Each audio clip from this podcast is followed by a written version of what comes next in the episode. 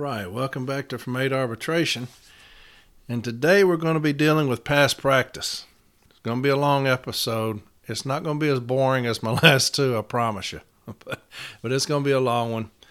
But let me start this off by saying that I get uh, get a lot of messages through Facebook and email, text, talking about the podcast, encouragement, uh, we questions and go over a lot of things with people, and I'll talk about something here in a second about that. But I got this message one day uh, from a young lady, and she's like, "Hey, uh, I've come across your podcast. I'm a new steward. I really enjoy it. It's helping me a lot." I said, well, "I appreciate that. Appreciate you reaching out to me." She's like, "I noticed that you have a Facebook page from Eight Arbitration." I said, "Well, yeah, I sure do." She's like, okay, well, it sucks. And I said, I appreciate that. And she's like, I want to take it over. I want to take it over and I want to make it better, bigger, uh, reach more people. And I said, well, I absolutely have at it. Because I've told y'all before, I am terrible at anything computer. And I just made a Facebook page and just put some pictures up of me and my buddies but I don't know what to do with that thing. It's been sitting there just languishing forever. So this young lady, she's like, I want to take it over because it's terrible. And I said, Yes, ma'am, have at it. So let me say thank you to Miss Lindsay Brazee uh, for taking that over. Lindsay Brazee. Now, when I saw the name, I thought it was Breezy. I called her Lindsay Breezy, and and have come uh, since then. I have decided to call her Badass Breezy because she has tackled this thing and uh, has made it much better, much bigger, and reached a lot of people through my From 8 Arbitration Facebook page. So, Miss Breezy, Miss Badass Breezy, thank you. Thank you for reaching out, telling me that that sucked and that you wanted to help with that. so, so those of you out there that listen, I told you uh, Mr. Jeremy McCall made a, a web page from me uh, for the podcast from 8arbitration.com. From 8arbitration.com. You'll go visit that now. But now Miss Miss Breezy has made me a Facebook page or has enhanced my Facebook page. So get on there if you have Facebook, get on there. You can ask questions, you can make comments, whatever you want to do. But uh, I wanted to, to tell her thank you thank you, thank you for reaching out, wanting to help. You didn't offend me by telling me that my page sucked. Uh, so thank you, Miss Lindsay, for doing that. So again, those of y'all who have Facebook, if you want to reach out through Facebook, it's from 8arbitration.com. And don't forget the web page from 8arbitration.com. Mr. Jeremy McCall did that for me. He's uh, uploading more episodes, putting transcripts in. Eventually, we're going to start putting templates in for you. I get a lot of emails and Facebook messages about templates, and I have no problem sending y'all those. Y'all don't bother me. It doesn't bother me at all, I promise you. When you ask for a template, uh, if I've got one, I'm going to send it to you. Now, I don't have any. Now, I bug the hell out of JB because JB's the one who has all the templates.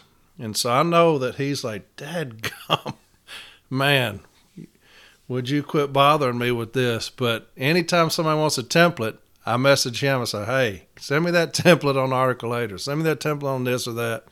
And he'll do that for me. So he knows I appreciate him for that. But it's all about education. It's all about helping out. That's what this is all about. And so, whatever you need, I'm going to try to get it to you. And so, Again, thank you, Miss Lindsay Breezy, for the uh, for taking over Facebook page. Hopefully, that will be beneficial to y'all. Thank you again to Mr. McCall for making the the web page from Eight Arbitration. Go to the uh, from Eight Arbitration has the episodes on there, has sites on there, and soon I'll start putting templates on there for you. But just wanted to give a shout out to Miss Lindsay for that. I really appreciate that. I had a gentleman reach out also this week and uh, he offered uh, his hand, and he said, "You know, however I can help, I'd like to help." And he's a member, looks like a very large branch, and uh, he said this. He said, knowledge is power. Knowledge is power, and I want to help any way that I can. There are only three words more dynamic than knowledge is power, and that is I love you. I love you is the most powerful three words ever. But knowledge is power is probably second. Knowledge is power, especially in a union. Knowledge is power. That's what this whole podcast is about.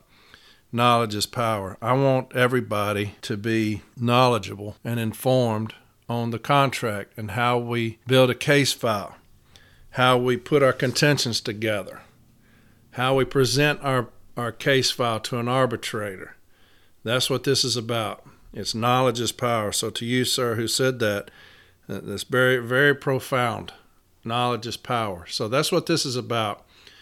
Also, uh, I've had a couple of people reach out with concerns about the podcast. Had one this morning, matter of fact, and they're saying, "Hey, eh, you know, as as good as the podcast is, you know, are we concerned about management listening to it and kind of getting our secrets?" I've had that a lot, matter of fact.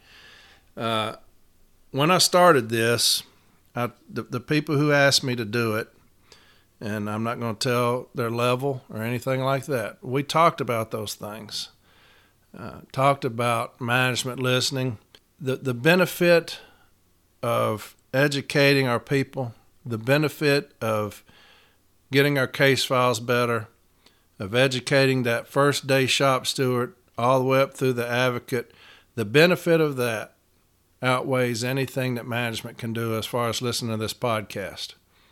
That's how I feel. If that's the case, then there can never be a podcast. There can never be a podcast on union, case files, case file building. So I'm not going to be scared of that, and I'm not going to stop doing what I'm doing for fear of that. If management's listening, they know how I feel about them. And uh, so hey, if we're right, we're right. If we're wrong, we're wrong.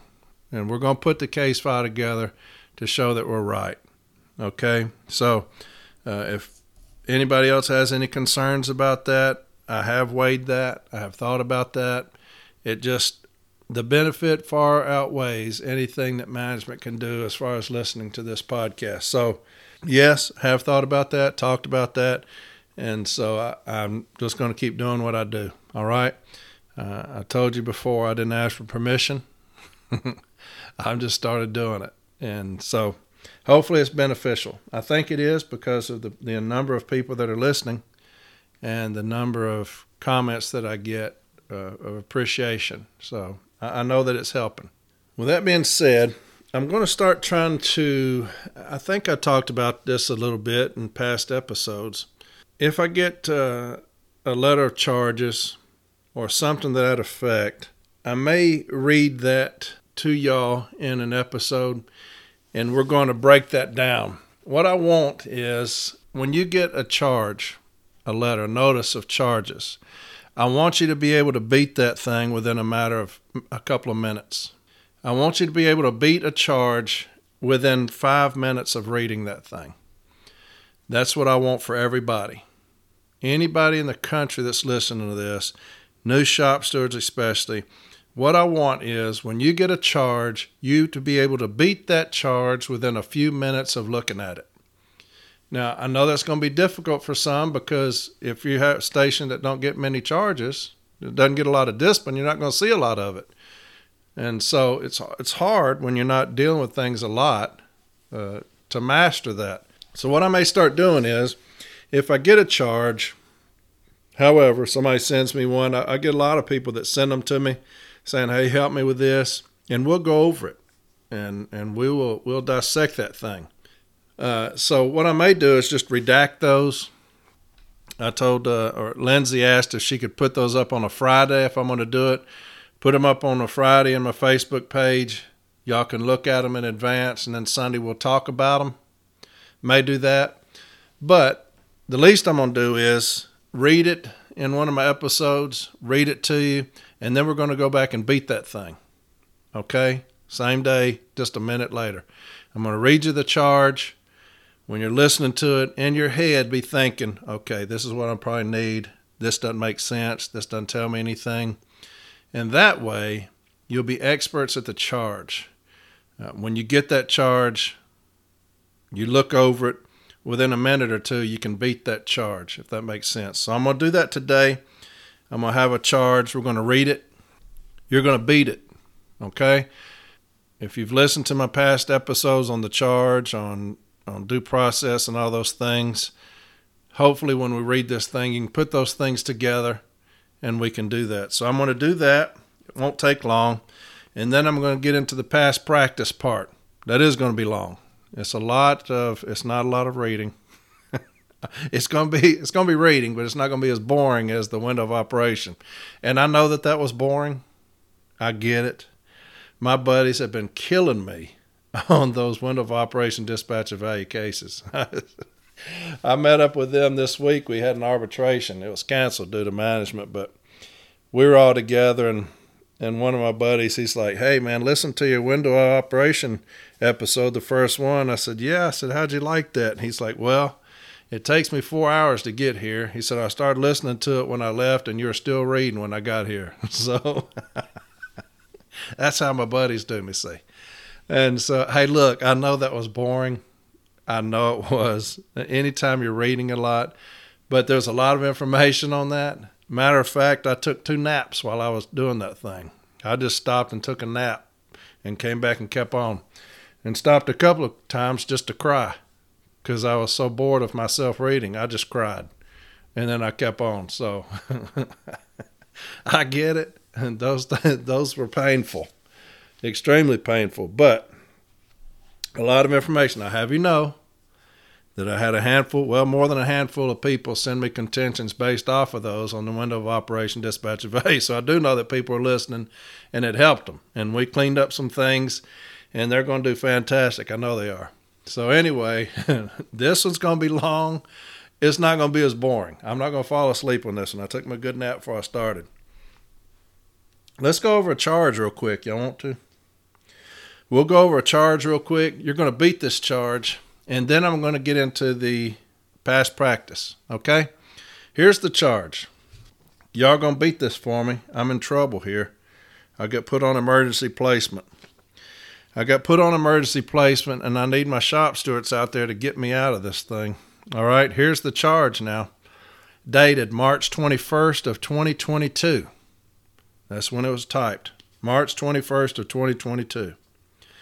Subject emergency placement and an off duty status. This is written verification that you are placed in an off duty without pay status effective March 17th of 2022. You were placed in this off duty non pay status as per Article 16.7 of the Collective Bargaining Agreement. On Thursday, March 17th, 2022, you engaged in an aggressive, hostile behavior towards management. As per Article 16.7, an employee may be immediately placed on an off duty status by the employer, but remain on the rolls where the allegation involves intoxication, use of drugs or alcohol, pilferage, or failure to observe safety rules and regulations, or in cases where retaining the employee on duty may result in damage to U.S. Postal Service property, loss of mail or funds, or where the employee may be injurious to self or others. You will remain on the non duty status until further notice. You have the right to file a grievance under the grievance arbitration procedure set forth in Article 15 of the National Agreement within 14 days of your receipt of this notice. And it was signed and dated 323. So you're given this notice on me. I was put on emergency placement on the 17th, right? It was signed on the 21st. So that means they had five days to write this letter. March 20, March 21st was when it was written, and they're citing a date of March 17th. So they had five days, right? Here's the charge. On Thursday, March 17th of 2022, you engaged in an aggressive, hostile behavior towards management. Now, how are you going to beat that?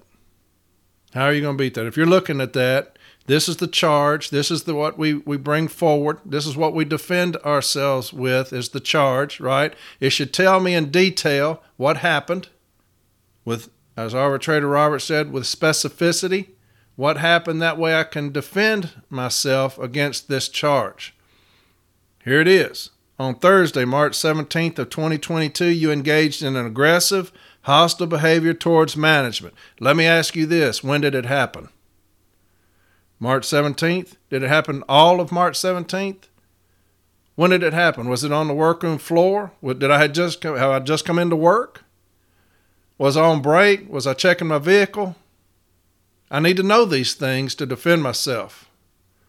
So, what time of day did it happen? Because I also need to see if it was immediate. Where did it happen? Where did this action happen? Where was I aggressive and hostile towards management? Was it at my case?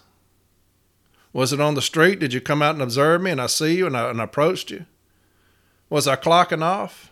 Was I at the supervisor's desk? I have no idea. You didn't tell me. Who was it towards?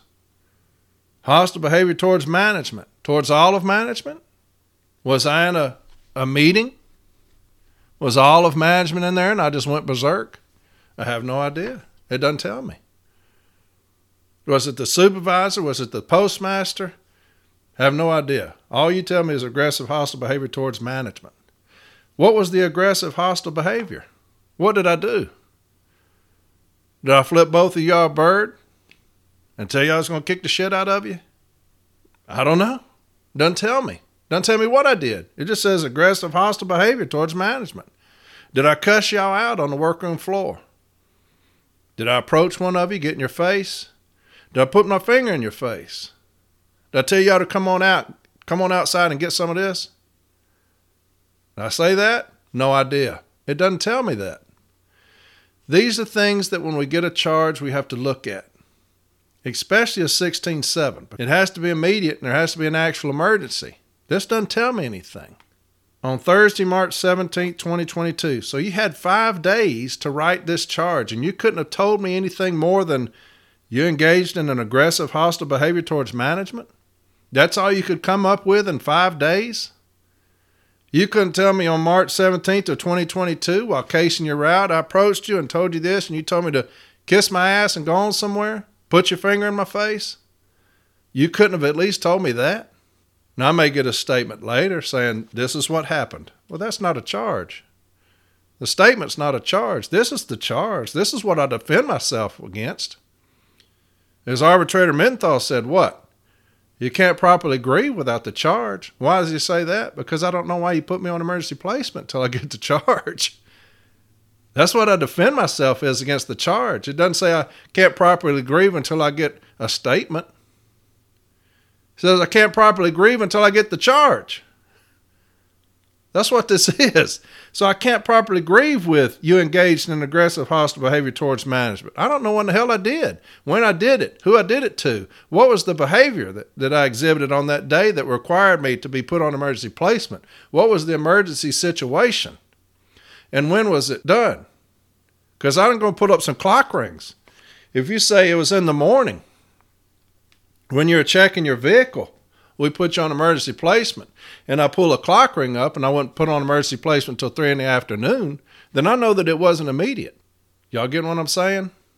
When you get that charge, beat it within a couple of minutes, and that's how you do it. We'll go over more and more of those as we get into uh, more episodes of the charge. That way, those of you who don't see many, we'll go over them, and that way, when you get one, you'll say, okay, we've already covered this. So there's your 16.7. When you get that, read it and answer those questions. Okay? So hopefully that helped you right there. A little test for you. A little test based off of the things of my earlier episodes on 16, Article 16, and so on. All right. Past practice. Past practice is tough on us it's tough on us. I told an individual I was doing one on past practice, and it's like, well, that's pretty self explanatory. Article 5 is pretty self explanatory. Let me tell you something. Let me tell you how self explanatory it is. If you look up in our database, we have taken 707 past practice grievances to arbitration. 707. Out of those 707, 298 have been sustained. Did y'all hear that? 298 have been sustained out of 707. 348 have been denied. 348 have been denied. 298 have been sustained, 348 have been denied. That's how self explanatory it is. We're getting our asses handed to us in past practice grievances. Why is that? Why, why is that happening? What I'm going to try to do today is get ourselves better prepared to take a past practice grievance forward. There's a lot to it. There's a lot more than just the language that we're they're reading out of Article 5. Okay? So I'm going to try to get us better prepared. I've taken numerous numerous past practice grievances to arbitration and we've been extremely successful. Let me knock knock on wood right there. I, I'm a big on karma. So I don't ever want to to toot my own horn on something because I know that I'll, I'll put a losing streak in a hurry on myself. So, but we've been successful in arbitration on past practice grievances. Uh, if you look at the losses, it, it, it's a wide range of things. I'm talking about wide range. Uh, we've dealt with no lunch, the food drive, how we appeal things to Formal A, uh, eating at our cases, earphones, leave, parking, fingering mail, a wide range of things we've taken to hearing and lost. Why is that? Why are we losing? What are we not doing right? Maybe we're doing everything right and we're just wrong. Okay? I'm going to try to help us out today. I'm going to try to help us out on past practice grievances, what we need to do, what arbitrators are looking for Okay, I've got a couple of B team decisions, both of them out of Nashville, one out of my station, very interesting, and then another one that JB did dealing with uh, a certain topic. I'll get into those. I've got a few arbitration decisions uh, that I've done, and another one that I didn't do, but it's got good language. But I, I've had a lot of questions about past practice, and so that's why I wanted to do this one. A lot of questions about it, different things case in Advo, case in DPS. And I don't judge nobody. I don't judge anybody. I don't, I don't know why you would want to do that, but if that's what you're wanting to grieve, I'm going to help you if I can. Look, fighters want to fight. That's me. Fighters want to fight. Fighters don't want to, to just train all the time. Fighters want to fight. Players want to play. We want to get in. We want to get on the action. So you guys, you give me a problem, I'm gonna try to help you with it.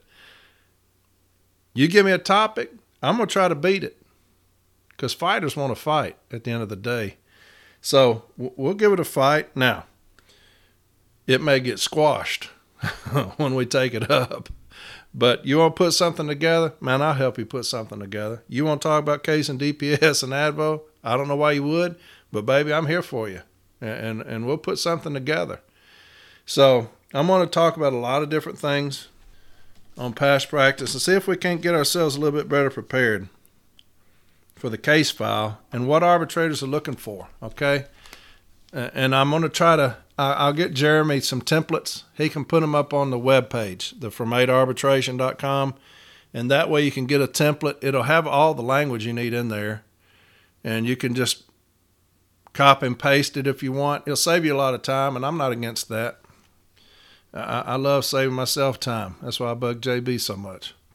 Past practice. Here we go. Y'all ready? Article 5 Prohibition of Unilateral Action. Prohibition of Unilateral Actions in Article 5. So, no stewards, we're talking about past practice. We're going to find that in Article 5, okay? So, I've had some that have said, hey, this is my first day as a shop steward. Uh, I'm going to be listening. Appreciate what you do. I've had that all the way up to I'm an experienced advocate. Let's talk about some things. So I love that aspect of this, and I love talking to my people. So, new stewards, Article 5, okay? That's where we're going to find past practice, and it says it there at the bottom of page 5 1. Past practice. Here we go.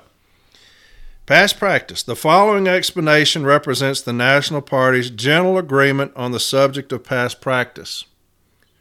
The explanation is not exhaustive and is intended to provide the local parties general guidance on the subject. The local parties must ensure that the facts surrounding a dispute in which past practice plays a part are surfaced and thoroughly developed so an informed decision can be made. Now, let me read that again because this is where I usually get management and arbitration, is that one sentence. The local parties must ensure that the facts surrounding a dispute in which past practice plays a part are surfaced and thoroughly developed so an informed decision can be made. All right, so what does that tell you? When we sit down, and I'm going to give you a great example of a case I did in Louisiana. When we sit down, we need to both make sure that it's thoroughly developed the file, the arguments, the reasons for and against. All right? So that an informed decision can be made. Be made by whom? Be made by anybody that's looking at this thing. Formal A B team arbitrator. All right? Make sure that we remember that language. And advocates, you make sure you remember that language when we go forward. And I'm like I said, I'm going to give you a good example. It goes on Article 5 may also limit the employer's ability to take a unilateral action where a valid past practice exists. While most labor disputes can be resolved by application of the written language of the agreement, it has long been recognized that the resolution of some disputes require the examination of the past practice of the parties. I'm going to read that first sentence again. Article 5 may also limit the employer's ability to take a unilateral action where a valid past practice exists. One of the biggest things you'll see when we take a past practice grievance forward and lose is Article 3, management's rights. When you look at a lot of the, the losses that we have incurred in the database, arbitrators are going to hang on to Article 3, management's rights to manage. And so that's the reason we have difficulty when we take past practice grievances forward is management's right to manage. We're telling an arbitrator to overrule in this specific situation management's right to manage. Management will always say that they are charged with maintaining the efficiency of the operations entrusted to it. That's what they'll always say in past practice grievances hey, look, we're, we're, char- we're the ones charged with maintaining the efficiency of the operations entrusted to us. And so this thing that they've been doing for 20 years is no longer efficient. Okay? The things that they're doing, and I'll give you some examples of that, it's no longer efficient to do things the way we've been doing things. That's the hurdle that we have to overcome when we're talking about a past practice grievance. So remember that when you're putting your case file together and when we meet with management. That Article 3 is what they're going to use against us 100% of the time. We're the ones charged with maintaining the operations, not, not the union. They could care less. Defining past practice. In a paper given to the National Academy of Arbitrators, arbitrator Mittenthal described the elements required to establish a valid past practice. And here's, here's our blueprint. When I was doing training at our regional training, and also when I was talking in my earlier episodes, when you're dealing with discipline and you're a new steward and you're like, God, where do I start? This thing's got two OIG reports, it's got 10 witness statements, it's got police report. Where do I start? You always start with the blueprint, the just cause principles. That's where you start every form of discipline. Start there and then work your way out, okay? management and the, in the union have given us a blueprint on how we should do things through the just cause principles. That's where you start. If you're a new shop steward, it's like, where do I start on a past practice? They gave us a blueprint on page 5 2. On page 5 2, defining past practice. Here's our blueprint. Okay, this is where we go. New stewards, when we're, when we're thinking, is this a legitimate past practice? Carriers have come to me, management has stopped them from doing whatever. They're changing how we do things here. Is it legitimate? Here's your blueprint right here, okay? In a paper given to the National Academy of Arbitrators, arbitrator Mittenthal described the elements required to establish a valid past practice. First, there should be clarity and consistency. Now, that one's pretty easy. A course of conduct which is vague and ambiguous or which has been contradicted as often as it has been followed can hardly qualify as a practice. I've got some great examples I'll tell you later on this, new stewards. But where those in the plant invariably respond to the same way to a particular set of conditions, their conduct may very well ripen into a practice. So, clarity and consistency, okay? One of the examples I'm going to give you, like I said, in my station, I've got a lot of tenure, a lot of seniority. We combine our lunch and our break. We take a 40 minute lunch. We've been doing it for 30 years. And management came in and said, hey, the contract is clear. They can't be together. Lunch and break can't be together. And so that was out of my station. So I filed the grievance on past practice. There, there can be no more consistency than something that's happened over 25 years, even if the contract is clear. And so that's what we're talking about clarity and consistency. All right? Second, there should be longevity and repetition. Again, we have consistency in the first one. We've been consistently doing this for this long through every manager, through every supervisor, through every postmaster. It's been consistent. Here we're talking about there should be longevity and repetition. A period of time has to elapse during which a consistent pattern of behavior emerges.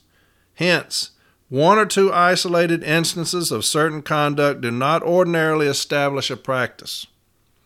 Just how frequently and over how long a period something must be done before it can be characterized as a practice is a matter of good judgment for which no formula can be devised. There should be longevity and repetition. A period of time has to elapse. So, what does that tell you? Nobody knows. Nobody knows what that time is. It even states that. Is it two years, five years, ten years? Nobody knows. Is there wrong with taking a shot at it? Not really. Because if an arbitrator tells you it hadn't been going on long enough, and then you can get some more time behind that, let's take another shot at it. But nobody knows what that time frame is. If it's a couple of years, I may take a shot at it, depending on what it is. In my case, with my lunch, I have a carrier that's been there for 50 years. He's been at this station for 35. And he wrote me a statement. I had over 20 statements from my carrier saying, hey, as long as I've been at this station, we've done it this way 20, 30 years. That, that's longevity. That, that's probably about as long as you'll ever see a past practice grievance go by. So, longevity and repetition. Repetition. We have to keep doing it like I said, if it's one or, once or twice, they allow you to, to, to take your lunch and break together once or twice, you're not going to win that.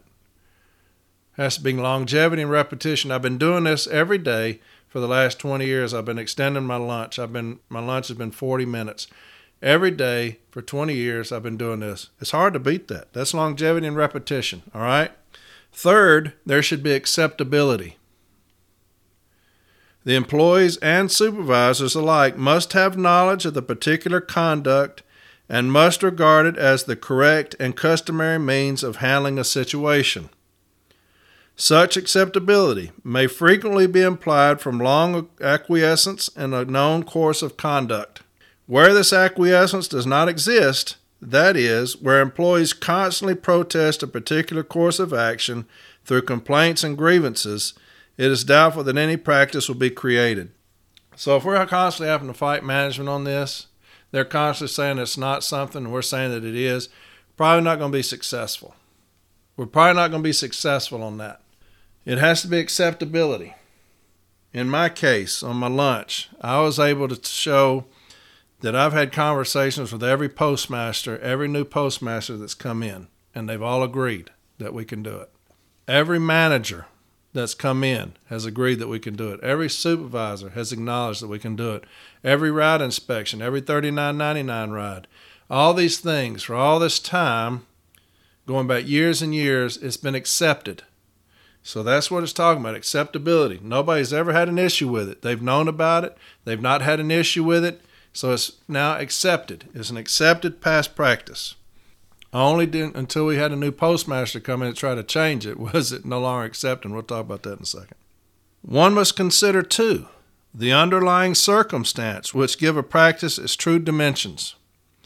A practice is no broader than the circumstances out of which it has arisen, although its scope can always be enlarged in the day to day administration of the agreement. No meaningful description of a practice can be made without mention of these circumstances. For instance, a work assignment practice which develops on the afternoon and midnight shifts and which is responsive to the peculiar needs for night work cannot be automatically extended to the day shift. The point is that every practice must be carefully related to its origin and purpose. I'm going to read that first sentence again. One must consider, too, the underlying circumstance which gave a practice its true dimensions. In this situation with this lunch break, we only have one, one street in our entire zone, in our entire zip, that has a restaurant on it. So to get there and to get back your route, I was able to show that some carriers it takes them 18 minutes to get there and back without even eating. We only had one street and it's directly in the middle of my zone. So one street that has restaurants on it. So everybody, if you're on the outside of the zone, you had to drive all the way into this street, eat, and then get all the way back. So if you're taking 18 minutes of drive time, that leaves me 12 minutes to order and eat. And so that's what we said there. That's what we used there.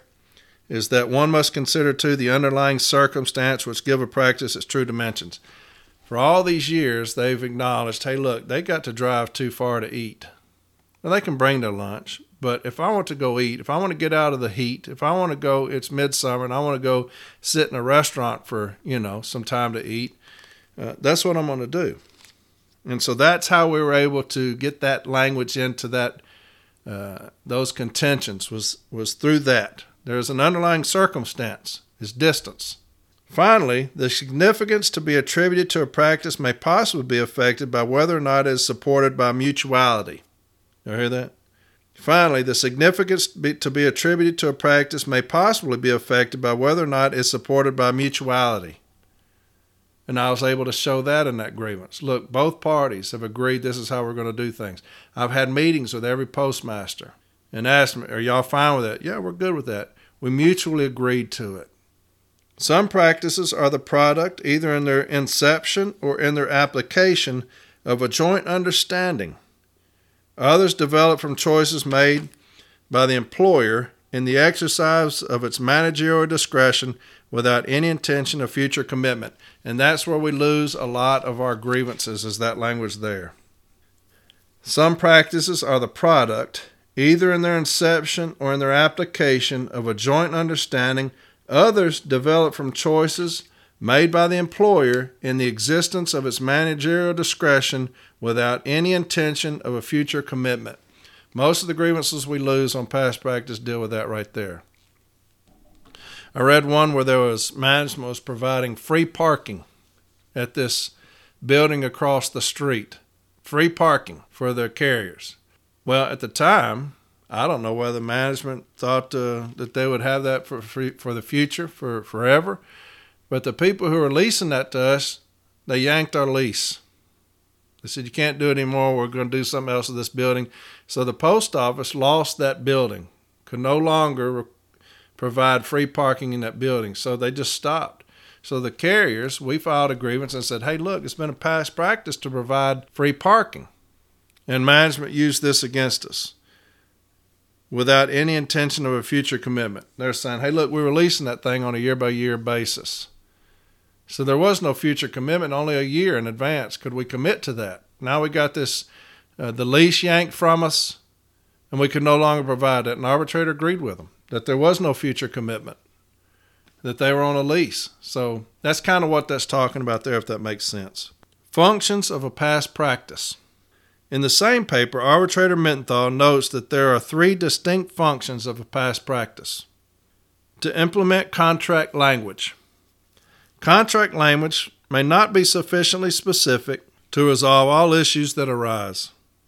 In such cases, the past practice of the parties provides ex- evidence of how the provision at issue should be applied.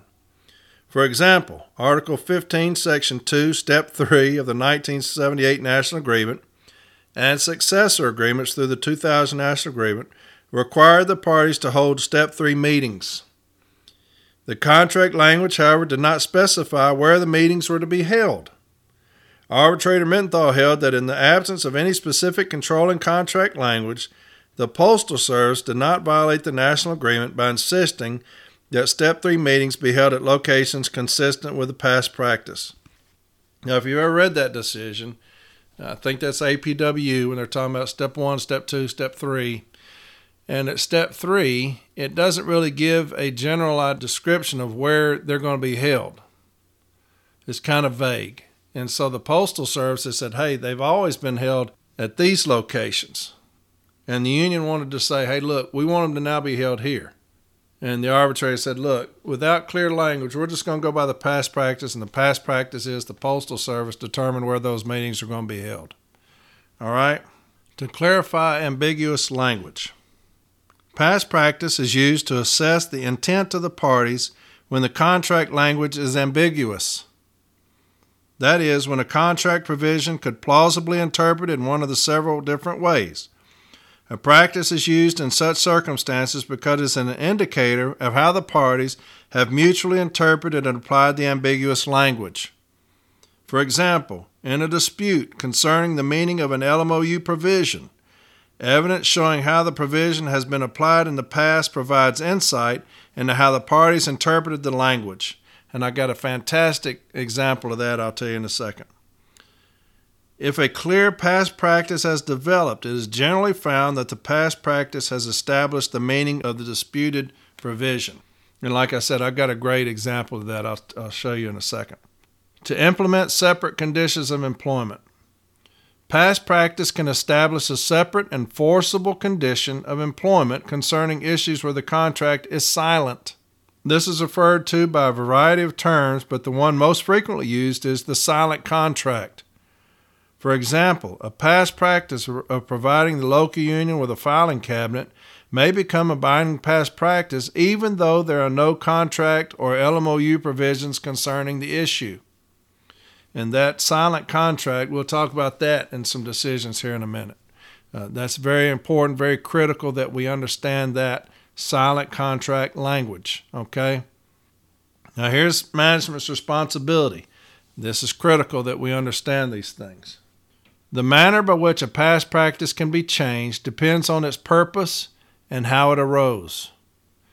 Past practices that implement or clarify existing contract language are treated differently than those concerning the silent contract. Okay, so there's two different things. Past practice that implement or clarify existing contract language are treated differently than those concerning the silent contract.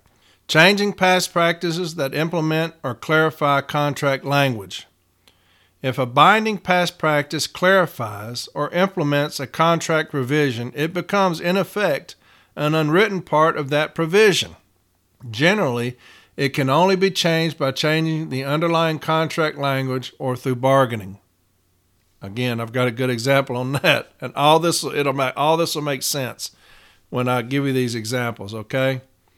Changing past practices that implement separate conditions of employment. If the Postal Service seeks to change or terminate a binding past practice, implementing conditions of employment concerning areas where the contract is silent, Article 5 prohibits it from doing so unilaterally without providing the union appropriate notice. Prior to making such a change unilaterally, the Postal Service must provide notice to the union and engage in good faith bargaining over the impact on the bargaining unit. If the parties are unable to agree, the union may grieve the change. So we're going to talk about this when it talks about the notice. Okay, because I got a when I got a decision, we're going to talk about the notice. Says if the Postal Service seeks to change or terminate a binding past practice, implementing conditions of employment concerning areas where the contract is silent, Article 5 prohibits it from doing so unilaterally without providing the union appropriate notice. Prior to making such a change unilaterally, the Postal Service must provide notice to the union and engage in good faith bargaining. So, we're going to have two different things I'm going to show you here in a second about good faith bargaining, what arbitrators think that means. Okay? I've got two good cites for you about good faith bargaining. So, you got to you got to provide me a notice. Hey, the past practice of, of doing lunch, 40 minute lunch. Uh, we need to talk about that. I'm gonna put I'm putting you on notice that I'm attempting to change it. Uh, let's talk about it. Let's have some good faith bargaining. Let's sit down at the table. You tell me why we need to do it, and I'm going to tell you why I plan on changing it.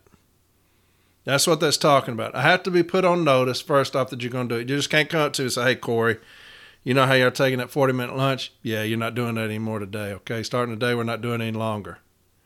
All right, you, you didn't give me a notice and you didn't bargain with me in good faith to do away with this past practice. That's what it's talking about. But I got some examples on that. And when do you grieve a notice? When do you grieve a notice? And I have I have opinions on that. But like I've always said, y'all talk to your people. Talk to your president, talk to your Formal A, talk to your business agent. When you get a notice on the time clock, it says effective 30 days from now, you will no longer be taking a 40 minute lunch. When do you grieve that? Do you grieve that 30 days from now, or do you grieve it when you see that, that notice? I don't know what y'all do, but I grieve it when I see the notice because you've already told me what you're going to do. You didn't tell me we're going to bargain in good faith. You said in 30 days we're going to do it. It's already been settled in your mind. You've already determined when it was going to happen. You didn't bargain with me in good faith. It's a violation of that provision, right? A lot of people, when I talk to them, they're like, well, I'm not going to do it until they actually do it. I don't want to risk an arbitrator saying you're put on notice. You're put on notice on the first that it was going to be done away with on the 31st, and you didn't grieve it. So I'm going to grieve the notice. When you tell me 30 days from today, you will no longer be able to do something that you've been doing, I'm grieving that notice. I'm not going to give it a chance to be untimely when they say, We told you 30 days ago we was going to do it. Now you agreed with 30 days later. I'm just not going to take that chance. That's a lot different than other things. There's always questions about when you grieve certain things, like a notice of proposed removal and then the decision letter. When do you grieve those things? Do you grieve the notice of proposed removal as the APWU? Remember that grievance we lost there about the APWU? They agreed they had to, to grieve the notice of proposed removal, even though we were never part of that. So, what do you grieve there? The notice of proposed removal or the decision letter? I'm not going to tell you that. you check with your people on that. I ain't getting nobody in trouble. What about emergency placement? What about emergency placement? When do you grieve that? The day that they say, hey, you're on emergency placement, go home? Do you grieve it from that point? Or do you grieve it when you get the decision letter? You see, there's all types of things that you question when you grieve. I always, anytime you do, I've I've seen that a lot. People telling people, you know, you grieve it when they're on when they're told they're on emergency placement. Uh, as soon as they're told that, you grieve it. And if that's what you do, do that. But I always go to sixteen seven on the written notice where arbitrator Mittenthal says this: he cannot effectively grieve unless he is formally made aware of the charge against him. The reason why management has invoked section seven. That tells me when I need to grieve that right there, when I get the charge. He is surely entitled to such notice within a reasonable period of time following the date of his displacement, which means those two things are separate. Those two things are separate. When I'm put off the clock and then when I when I get the notice are separate, right? When he says he surely is entitled to such notice within the reasonable period of time following the date of his displacement, which means they're not one and the same. He goes on to deny him such notice is to deny him his right under the grievance procedure to mount a credible challenge against management's action. So the notice is what? That's the notice of charges, what I read to y'all earlier. That's the notice of charges. So why would I grieve you put me off the clock? I don't know why you did it. I can't properly defend somebody without that charge notice, without the notice. I can't properly defend them because I don't know why in the hell you put me off the clock. I won't know that until I get the charge. That's what Mittenthal says. So, with that in mind, when I get a notice on the time clock that you're going to do away with a past practice, in that circumstance, I'm going to grieve the notice. I'm not waiting until you do it because you already told me you're doing it. And I'll go over that here in a second in one of these cases. But when I read a letter, when I, when management sends me a letter, puts it on the time clock, as of April 31st, you will no longer take a 40 minute lunch. I'm grieving that. Why would you grieve it before they do it? Because you already told me you've done it. You're required to bargain with me in good faith. You didn't do that because you already made up your mind you're going to do it. That's what the notice says. So I I grieve the notice. I grieve the letter. Okay? I went on a rabbit trail right there, didn't I? Just clearing some things up. Goes on management changes in such silent contracts are generally not considered violations if the company changes owners or bargaining unit, the nature of the business changes, or the practice is no longer efficient or economical. We're going to talk about that. The practice is no longer efficient or economical. I've got a great case, again, the same case in Louisiana, where management did that. And remember that language when you talk about the practice is no longer efficient or economical. Remember that when it talks about in the past practice on page 5.1, I said the local parties must ensure that the facts surrounding a dispute in, in which past practice plays a part are surfaced and thoroughly developed. Remember, I read that earlier? Thoroughly developed so an informed decision can be made. Remember that language when you come to the table and management says that it's no longer efficient or economical. That's their burden. That's their burden to prove that this practice is no longer efficient or economical. And that's one of the main things you're going to be dealing with when management tries to do away with certain past practices. And we're going to talk about those in a second. When management tries to do away with certain past practices and they say that it's no longer efficient or economical, that's their burden, folks. They better prove that in the case file. They better prove that in the case file. And lastly, it says a change in local union leadership or the arrival of a new postmaster or supervisor is not, in itself, sufficient justification to change or terminate a binding past practice as noted in the previous paragraph. That's normally when you're going to get something. As a new postmaster comes in, they're gung ho, they're wanting to stop everything. What are they doing out there at Belle Meade? Well, they got a 40 minute license. Go stop that. That's generally when things are going to happen is when you have a new postmaster that's full of piss and vinegar and they're going to come in, they're going to change the world. That's usually when that happens. And so use that language, okay? Let's go through a few cites and then I'll be done. But that's the language of Article 5, okay? I hope I didn't do that too fast. But that's the language of Article 5. Those are the things, that's our blueprint uh, of things that we need to do. I've got a cite from some from Sherry Rose Talmadge, and it's a loss. We lost this case. But you're talking about sticking DPS, sticking Advo. Again, if you bring something to me, I'm gonna try to help you beat it. Now we may get crushed, but I'm gonna try to help you beat it. And so in her decision, it's 20253. See 20253. And again, this is a loss. But she states this language, and it may help you if you're thinking about if you're thinking about filing a grievance on clear contract language uh, about sticking your DPS or your ADVO. And it's on page six, and this is what she says. Nonetheless, where a conflict exists between the clear and unambiguous language of the contract, okay? Let me read that again. Nonetheless, where a conflict exists between the clear and unambiguous language of the contract, and a long standing past practice, the arbitrator is required to follow the language of the contract. And here we go now. In order for a past practice to modify clear contract language, the party asserting that the contract language has been modified must show the assent of the other party and that the minds of the parties must be shown to have met on a definite modification. All right. So when you're talking about sticking DPS, sticking Advo, again, I'm not here to judge nobody. But you bring me a question, damn it, I'm going to try to help you beat it. That's what I'm going to do. Fighters want to fight, baby. Get me in the ring.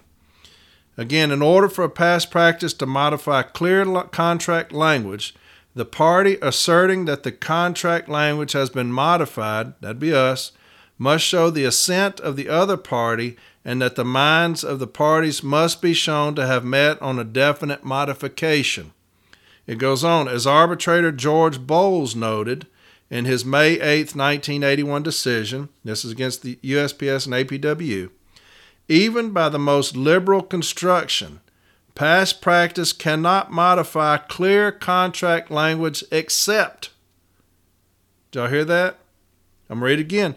Even by the most liberal construction, past practice cannot modify clear contract language except he's giving you an out there. So those of you who contact him about sticking your DPS, sticking your ADVO, he says contract language except he's telling us, hey, we got us a little something here.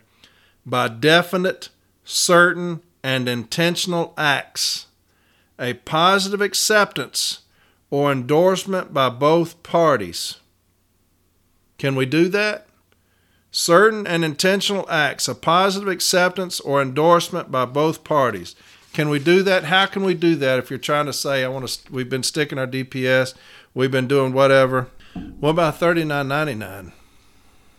Do we have 39.99s where we can show that carriers have stuck their DPS and they're out on the street with no DPS? What about a JRAP, CRAP, MyRAP? Were we sticking DPS during those things? Has it now become an accepted practice that we do those things? Documentation to show that both parties have accepted this, even though there's clear contract language against it, even though there's clear contract language against what we're saying is a past practice. The arbitrators are giving us an out here when they say accept. What about a six day count? Did you do it during a six day count? Was management foolish enough to let you do it during a six day count? How can we prove that both parties were aware of it and have accepted it over a period of time? What is the documentation that will require to support our position? That's what you're going to have to do. It's tough as hell, man. It's tough.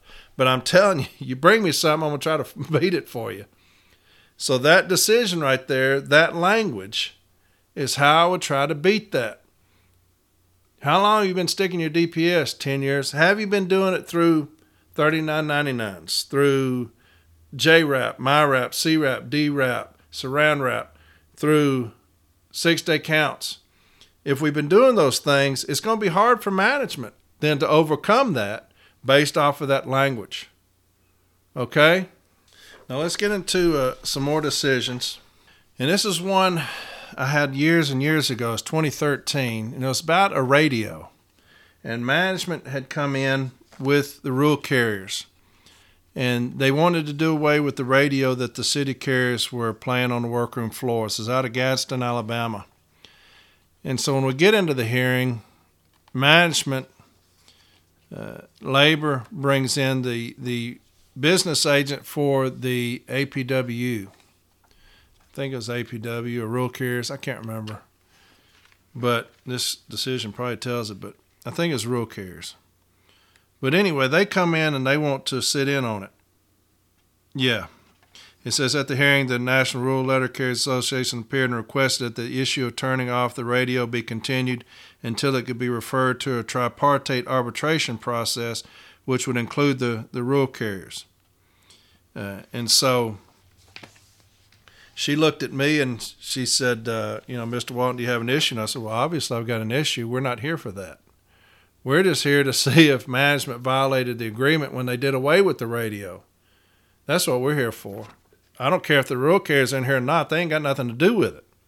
When the way the the means by which they did it is why we're here. The process by which they did it, if it violated the agreement or not. So I don't understand why the rural carriers would be in here. They have nothing to do with that. This is our grievance that requires a remedy. And so that was our, and she agreed. She told the rural care they couldn't be in there, so she kicked them out. This is the language that she uses, and it's going to help you with the notice when management gives us a notice. And even when they attempt to bargain in good faith because that's what management attempted to do here. They said, We're going to meet with you. We can meet with you to discuss this, to bargain in good faith. And so we talk with them. It was the whole process was a sham. They weren't going to do anything. They just sat down and they're just, uh huh, uh huh, uh huh. When we're talking to them, they couldn't have cared less. They were going to do away with this radio regardless of this meeting. So this would be a good cite for you if you have that happen. If management gives you a notice, which is what they're required to do, right? That they're going to do away with a past practice, and they say, "Hey, we're going to we're going to meet with you such and such date, and we'll we'll uh, go over this notice, give you an opportunity to explain yourself. We'll bargain in good faith, and then see where the where the you know what we come up with. And so that's what happened. Here's what here's what was said. At the hearing, Postmaster Bibbs testified that the purpose of the meeting with the union was so that she could get his input and make an informed decision. The provisions of Section 5 of the JCAM are clear that management will not unilaterally change or terminate a past practice without first giving the union notice. So if that didn't happen, y'all, y'all going to more likely win it based off of that fact alone if you weren't given a notice. But giving the union a notice and engaging in good faith bargaining over the impact to the bargaining unit. If that's not happening, put that language in there. Okay? anytime that a past practice trying to be done away with. All right? Getting input from the union so she can make an informed decision is not the same as an engaging in good faith bargaining as required by the JCAM. So that's what arbitrator Bahakel said. She said getting input from the union so she can make an informed decision is not the same as engaging in good faith bargaining as required by the JCAM. Bargaining involves a give and take between the parties. The testimony of the two union representatives that were present at October 12, 2012 meeting, along with the testimony of Postmaster Bibbs, indicates that management was in fact making sure she got input from each of the unions before making her decision. This is laudable but it does not rise to the level of engaging in good faith bargaining as required by the parties' agreement and set out in the JCAM. Even if management discussed her reasons for wanting to change in the past practices, as she alleged, there was no give and take that would indicate that the parties had engaged in good faith bargaining. Based on the foregoing, it is my determination that management did not comply with the provisions of Section 5 of the JCAM when it attempted to terminate the past practice of having a radio playing on the workroom floor. Therefore, the grievance is due to be sustained. So that's a good decision. If you get a notice, management says they want to bargain with you in good faith, and they go in there and they just check that off the list. Hey, we did it. We bargained with them. We got their input. We checked that off our list. Right? That's a good cite for you. That'll be up on my webpage from 8arbitration.com. All these cites will be on there. But it's C30984, 30984, and he has it where you can punch on them now and you can copy them. It'll pull them up for you so that you can copy that thing.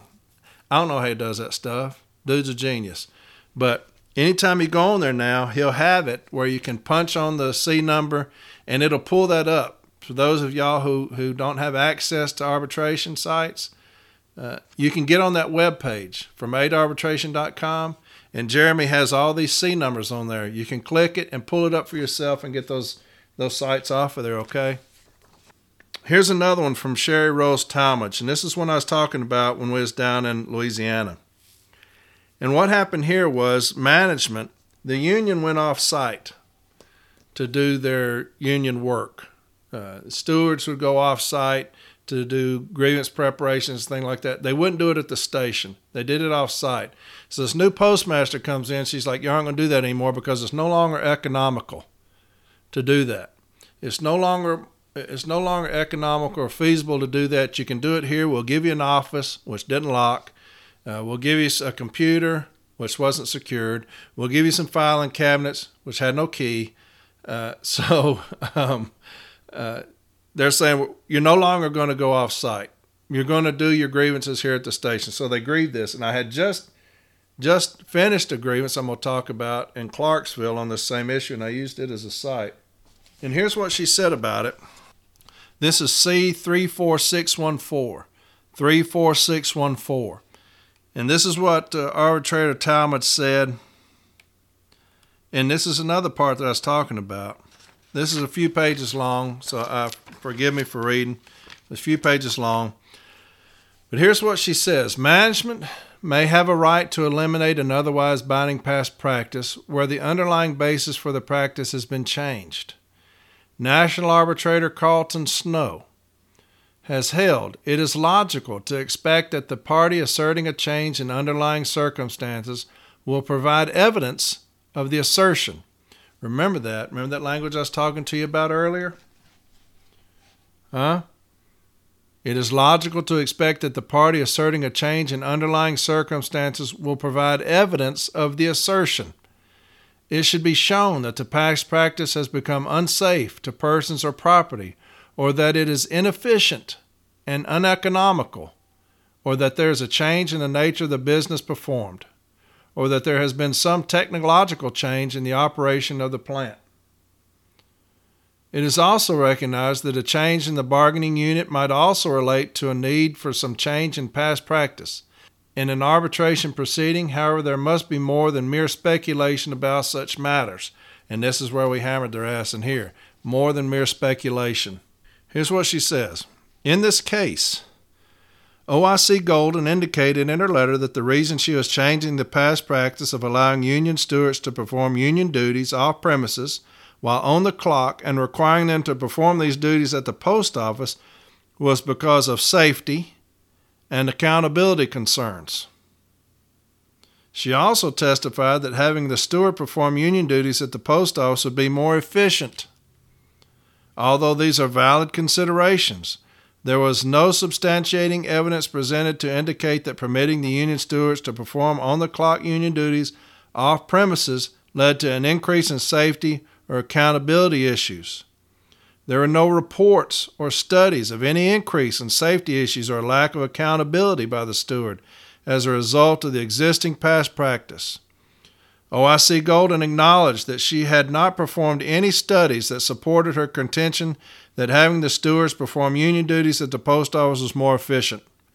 Thus, I find that there was no evidence to support a finding that the steward's practice of performing union duties off premises while on the clock had an impact on the safety or accountability concerns briefly mentioned in Golden's letter. And here's what I did to the OIC. She made all these claims, all these allegations. It's unsafe. There's nothing in the file from management to support anything, anything about what they were talking about. Not the first study. Remember when we talked about the local parties must ensure that the facts surrounding a dispute in which past practice plays a part are surfaced and thoroughly developed so an informed decision can be made. I asked her, I said, Would you please, ma'am, just show the arbitrator the study you did or performed to show that this action was no longer safe? And let me tell you, this this this OIC was not having any part of me. She did not like me in the least bit. And she was very raucous, very confrontational. And so uh, I asked her that. I said, just show the arbitrator any kind of study that you did to show that it's no longer safe. She didn't do a study. I said, that's fine. I said, can you just show the arbitrator any study that you did, any documentation that you have to support your position that is no longer economically feasible to continue this practice? Well, it's obvious that it's not. I said, it may be obvious that it's not. I said, but I didn't ask you what was obvious. I said, I asked you to show the arbitrator the documentation to support your contention that is no longer economically feasible. Didn't have any. I said, ma'am, have you ever been in a, in a past practice arbitration before? Well, no. I said, well, it's obvious. I said, do you understand what you have to do to support your position in a past practice grievance? No. I said, well, that's obvious. So in my closing, I just told the arbitrator that, and that's what the arbitrator is talking about. There's no evidence to support a finding that the steward's practice or performing union duties off premises while on the clock had an impact on the safety or accountability. She says where she OIC Golden acknowledged that she had not performed any studies that supported her contention that having the stewards perform union duties at the post office was more efficient. So I just grilled on that. There's nothing in this file to support anything that you're talking about. So formal A's, informal A's, when management comes to you and says it's obvious that it's no longer economical, they're driving 20 miles to the shops, you know, to the union hall. That's just not economical. That may well be. That may well be. But you've got to prove that through some kind of study. I need some kind of data, something that you've done showing that. That didn't happen. She goes on, I conclude that permitting stewards to perform union duties with approval on the clock while off premises was an established past practice that had become binding at the local level. By unilaterally changing a mutually accepted benefit established by practice, the employer violated Article 5 of the National Agreement.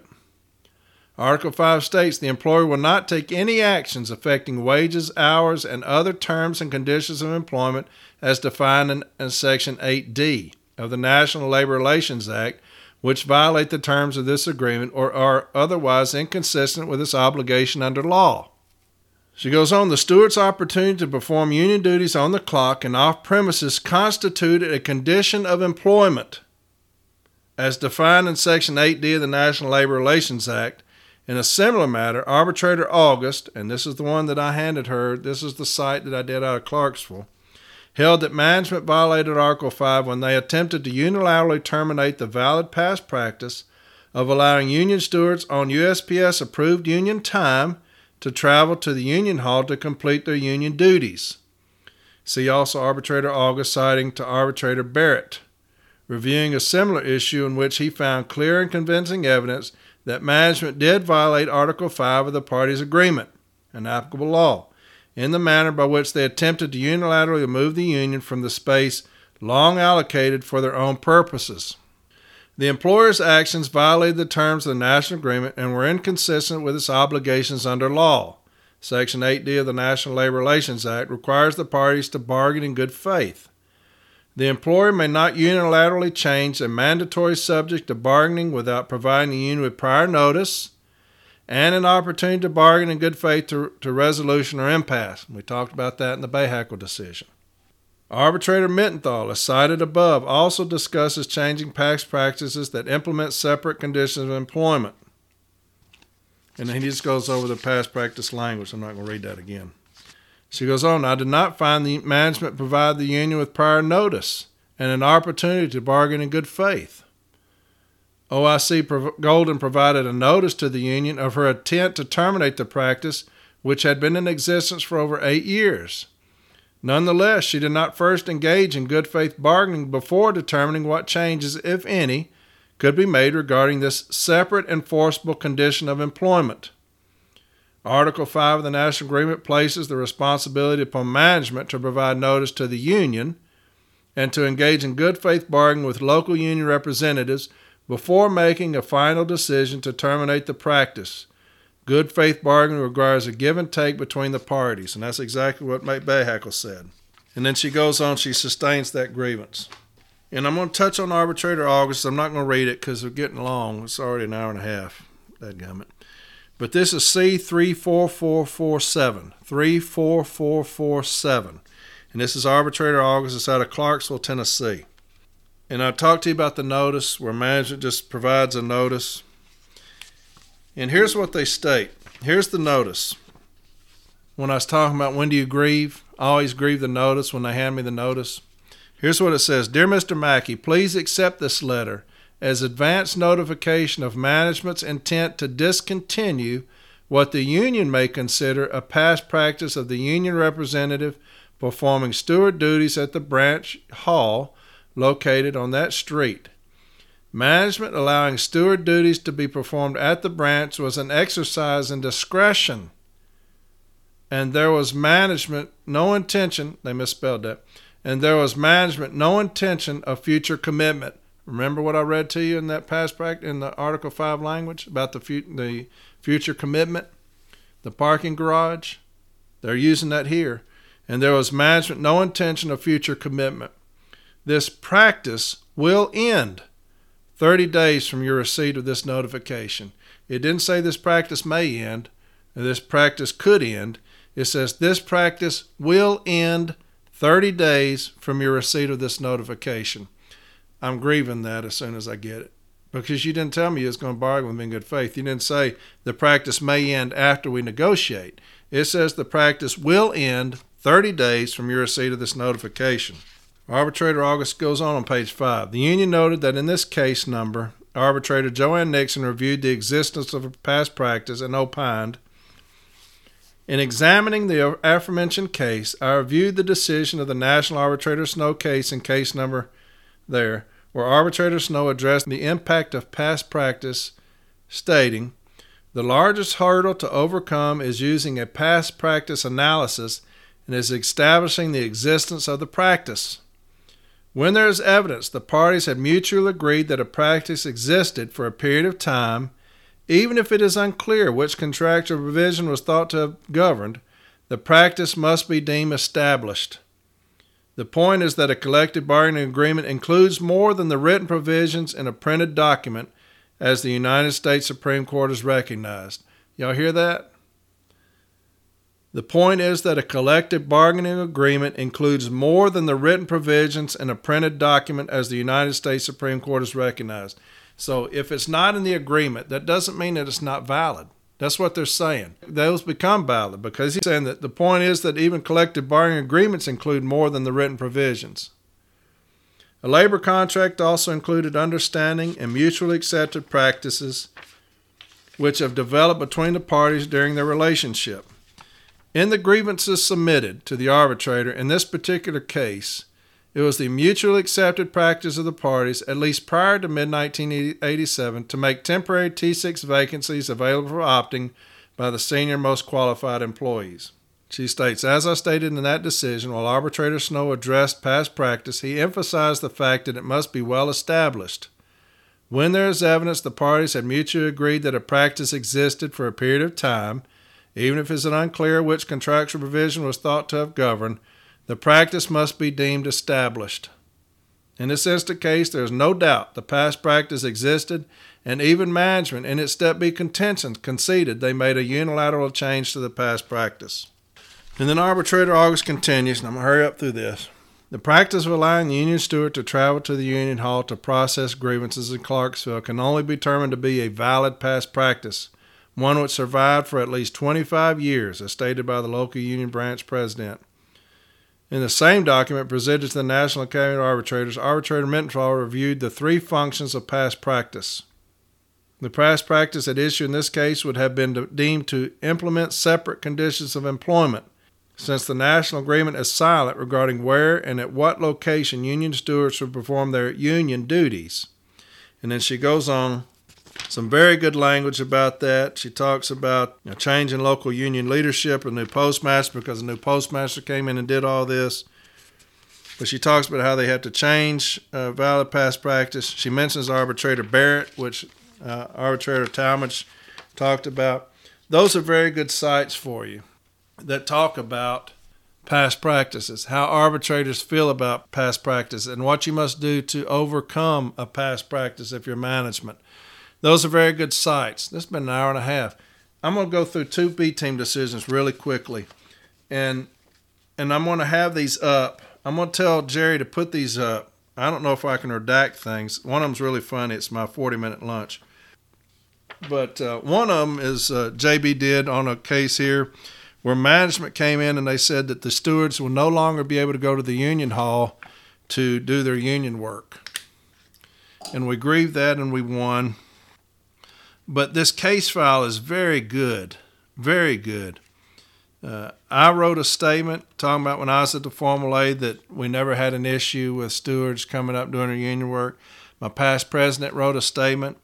Uh, JB gets all the shop stewards to say that they've never had an issue. I think he even gets past presidents to come in and, and, and write statements. But he documented it very well.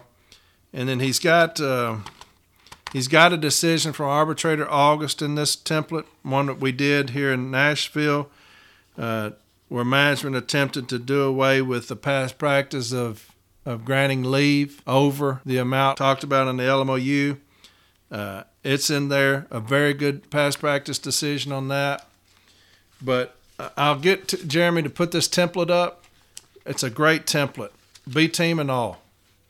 And that way you can see how JB defeated that, where they came in and said that uh, you're going to be doing your union time at the office. You're no longer going to be doing it at the union hall. Uh, we beat that. And then I've got this one on the 40 minute lunch, and this is a this is a funny one. You'll see in here. Remember when I talked about the LOC, the stationary events? When I talked about that in here, and this is how this came about. The LOC comes into existence and they immediately come after me. And and the emails are in there from upper management to my local station manager, who I love. Eric, his name is Eric Baxter. Probably shouldn't be saying all this, but he's the greatest manager I've ever had in, in my time at the Postal Service.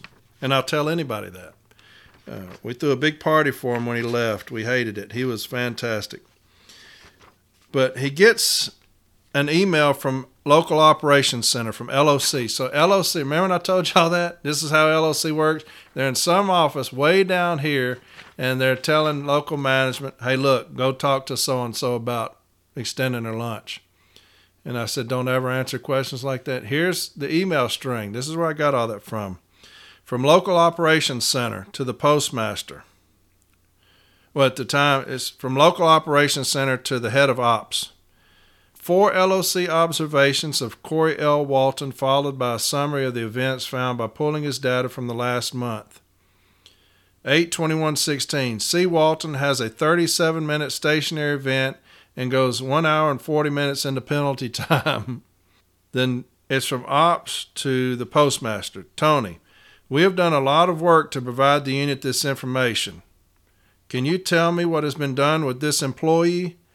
So they're telling him, hey, what have y'all done to Corey Walton? He's extending his lunch. And this is uh, the manager of ops sent this to the postmaster. Tony, we have done a lot of work to provide the unit this information. Can you tell me what has been done with this employee? So they're telling him, hey, do something with Corey Walton. He's just out there willy nilly out here. So the postmaster sends my station manager an email, says, Eric, I didn't even know what action has been taken with this employee. This needs your immediate attention. The LOC has been monitoring this carry the last two weeks, and there is no indication of any action. I need your response on this. It will not be acceptable for the carrier to say he is taking breaks with lunch, because by now we should have had that discussion with the carrier. Respond back to me and carry. We will have to discuss this with the district area telecon and actions taken by the management team. So they're telling him, you need to discipline Corey Walton. Here's what Eric sends back. I spoke with Corey Walton this morning, and before I responded back, I was trying to verify what was stated to me. It was stated that a meeting was held a few years back with the postmaster, union president, uh, manager of Belle Meade, and Mr. Walton concerning some issues that was occurring at the time. During the meeting, lunch times was came up, and the postmaster stated that due to the vicinity of their routes to restaurants, and other public establishments, certain carriers could combine their lunch 10 minute break together. When I became supervisor at Belle Meade in 2013, this practice was honored. Like I stated earlier, I was waiting on clarification via text message before I responded back. This morning, after the 705 telecon, I had a stand up talk with all my employees relaying the message that combining your lunch 10 minute break is no longer prohibited if you're participating in this activity. I made it very clear they are to take their 10 break separate from their lunch, and their lunch starts when they close the lid on the box last delivered to, and they have 30 minutes to hit the next box. Mr. Walton is also one who delivers takeoffs to other carriers, and they would usually relay those whenever he took lunch. I told the management team we will start getting the takeoffs to the carriers from here on to avoid this, or they will have to come back and get it. Which I told him he's not doing that because you're not going to bring mail out to us. And so nobody knows this, but what I had Eric do, I went into his office and he's like, Man, they're all over me for this. I said, Issue me a letter of warning. He said, I'm not going to issue a letter of warning. I said, Eric, I'm telling you, if you want them to stop this shit, issue me a letter of warning and I'll beat it. And that way, next time they come after me, you can tell them, hey, look, I've issued them discipline and it didn't stick. I said, and I'm going to file a past practice grievance on this lunch and I'm going to win that too. So he issued me discipline off of this LOC, off this stationary event. And and I beat that. If y'all go back and listen to my stationary event it episode, I tell you how to beat it. That's exactly how I beat it. And and if you get these contentions, you'll have the pictures in there of everything. I'm not in any of them, but it's saying the LOC is saying this is where you took the lunch. I was like, where am I? I'm not in it. But anyway, I'm getting off track. But anyway, uh, he issued me discipline off of that, and I beat that. But then I filed a past practice grievance off of that. All of that language is in here. I got all kind of statements, uh, 20 some odd statements. The file contains 20 statements from letter carriers employed at the station, as some have been there as long as 47 years. So when they did it, I just went to all my tenured carriers and I said, hey, give me a statement saying that you've been doing this for all this time. And so it'll give you the contract language that I use, but I'm going to have him put that up. Okay? Those are those are two very good templates that you can use. I don't care if they're redacted or not. Uh, it's got great language for you in there, but it'll tell you how to get your contention together to beat a past practice grievance, okay? Uh, or how to win a past practice grievance, how to beat management's position. So there's your past practice. I was going to read those B team decisions. I'm not doing that. It's been an hour and 40 minutes. It's way too long. But there's your past practice language. That's what we're looking for. Uh, the different things we're going to, to show, what management is going to have to do. Uh, gave you some good cites from arbitrators that talk about where they're going to put their weight on it, how you win a past practice grievance. There you have it. How about that one? Hey, but it wasn't near as boring as the window of operation dispatch of value, right? Wasn't nearly as boring. I fell asleep in that one. I didn't fall asleep in this one. but hey, look on that from 8 arbitration. We're going to have those templates up for you on this episode. That way you can get them and you can do your own template based off of those if you want. Uh, they're very good templates, a lot of good language, a lot of good contract language in there. Those cites will be up there. You can pull those, get language off of those. Next week, JB's going to be in here to do holiday scheduling. I promise you. He went out of town this weekend. He was going to do it today.